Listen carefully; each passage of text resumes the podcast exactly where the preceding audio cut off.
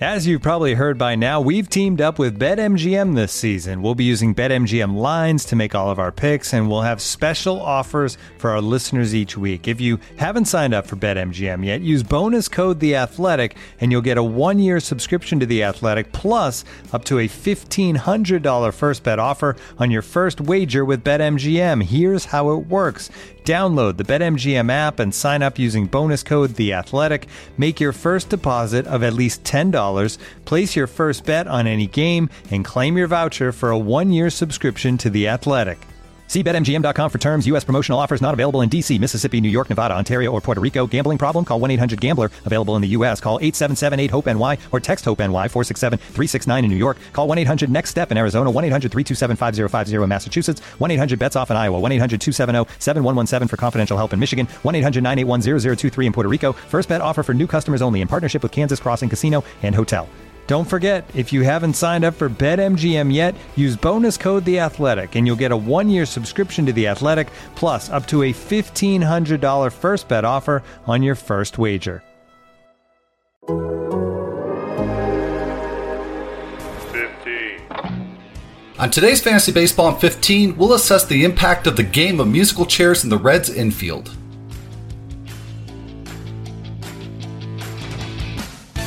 Like death and taxes. Dodger's been a Dodger. I have not had the three cold Uh, brews yet. It works great in a fantasy league. I'm just glad I am not at the dentist. Fantasy Baseball in 15 on The Athletic.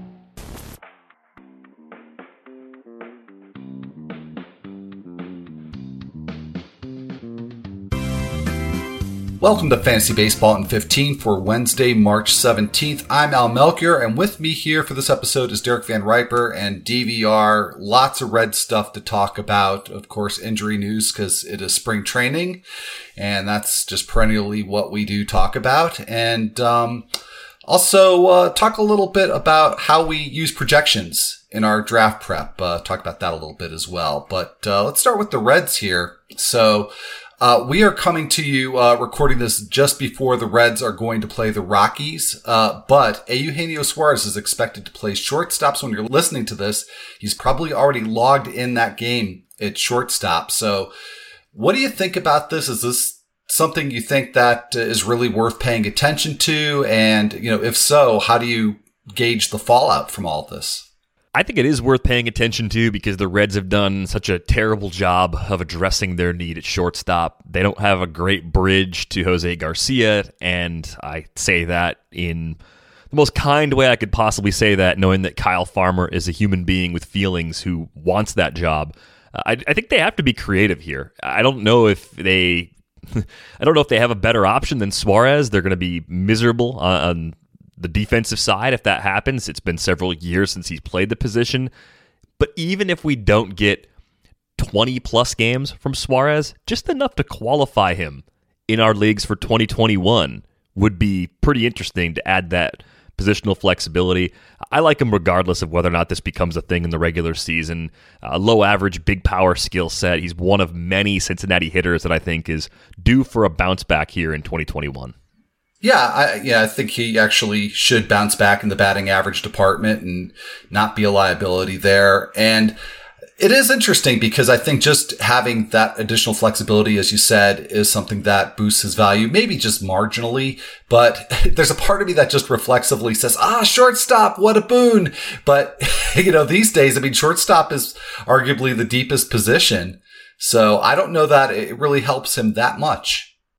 Yeah, I mean, I, I think compared to 10 years ago, especially, it's less impactful if this happens than it would have been in the past. But we'll always take that added flexibility, especially when it's across parts of the diamond, when it's corner and middle, right? First and third is nice, but uh, third and short or, or third and second's even better because then you get corner and middle as opposed to two corner spots.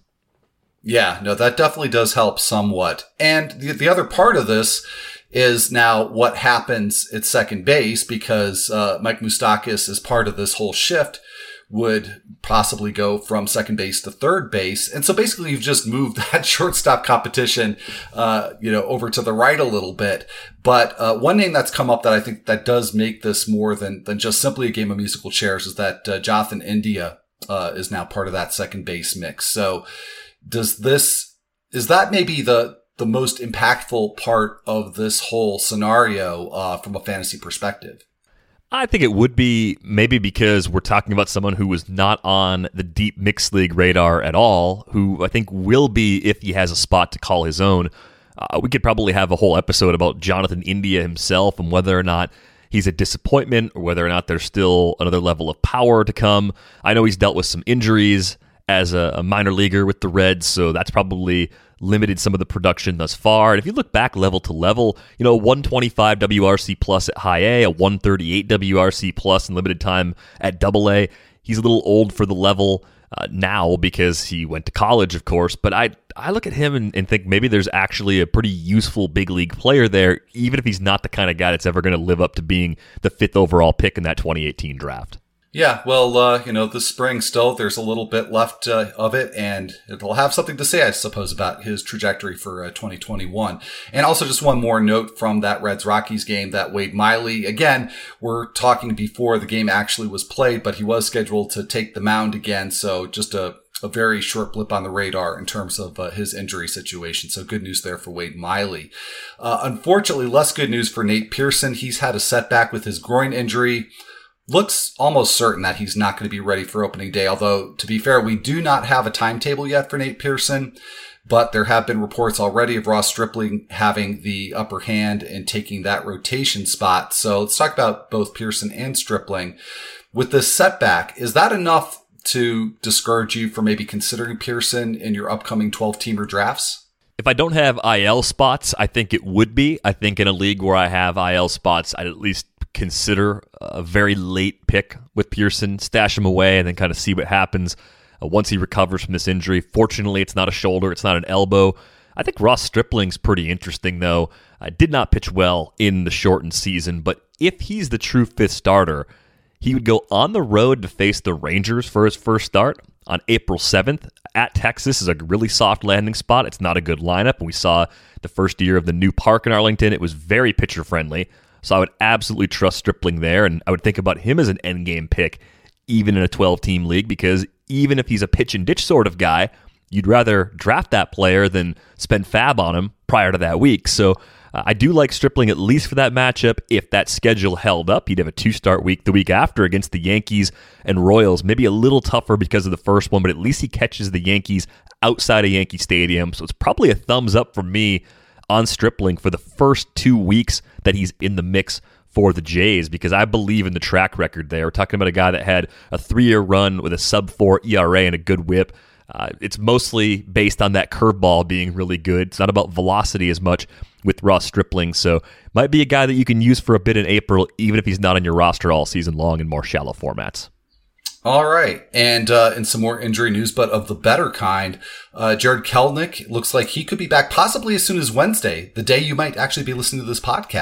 Uh, it could be Jarred Kelenic day uh, for the Mariners. Uh, of course, he's been out with a grade two adductor strain in his left knee, but if it's not Wednesday, could be sometime this week still. So very good news there.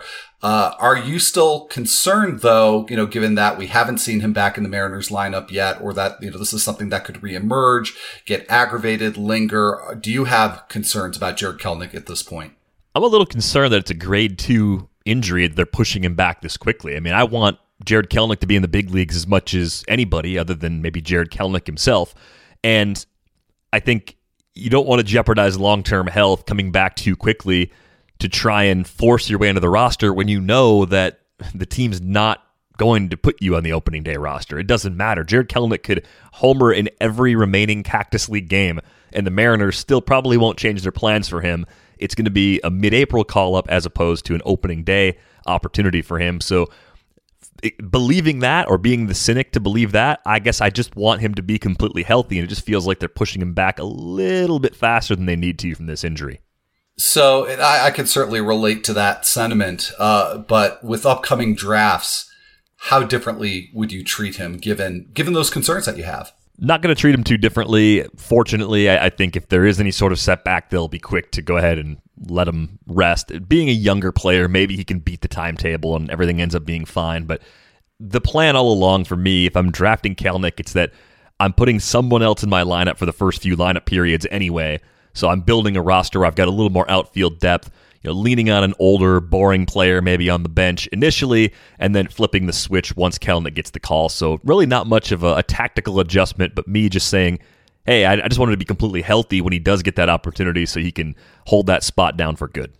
Looking for an assist with your credit card but can't get a hold of anyone? Luckily, with 24 7 US based live customer service from Discover, everyone has the option to talk to a real person anytime, day or night. Yep, you heard that right. You can talk to a real human in customer service anytime. Sounds like a real game changer if you ask us. Make the right call and get the service you deserve with Discover. Limitations apply. See terms at discover.com/slash credit card. All right. Well, let's uh, pivot to another aspect here of draft day and uh, draft prep. So, uh, I just recently wrote a column that is now live on The Athletic about eight players who are polarizing the projection systems. And, you know, part of this is just informed by my own draft prep DVR because once upon a time I did my own projections, but for the last few years I haven't. So I rely on the, the people who do really great work, uh, you know, like Ariel Cohen and uh, Derek Carty. Um, so, uh, you know, there's the steamer uh, projections. Of course, those have been around for a long time, ZiPS.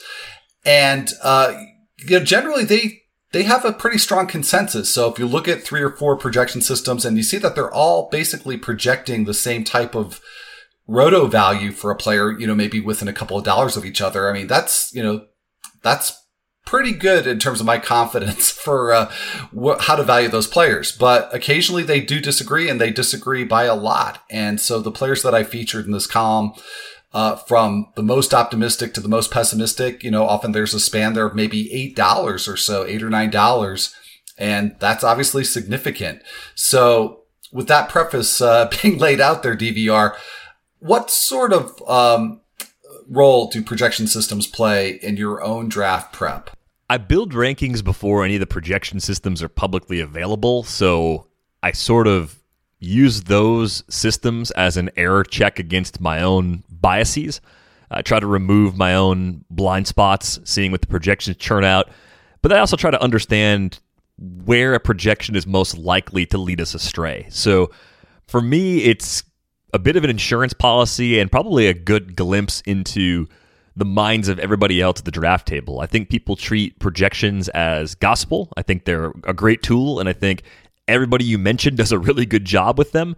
Um, but I'm trying to break them and find flaws in them and, and leverage those flaws and leverage those differences to my benefit. I feel like that's the most effective way that I can use them in a particular draft or in a particular auction. But I really like the idea of this piece because we were just looking at Christian Walker on Under the Radar on Tuesday, and he's one of those guys that has almost identical projections across all systems, which is kind of the opposite of what you wrote about.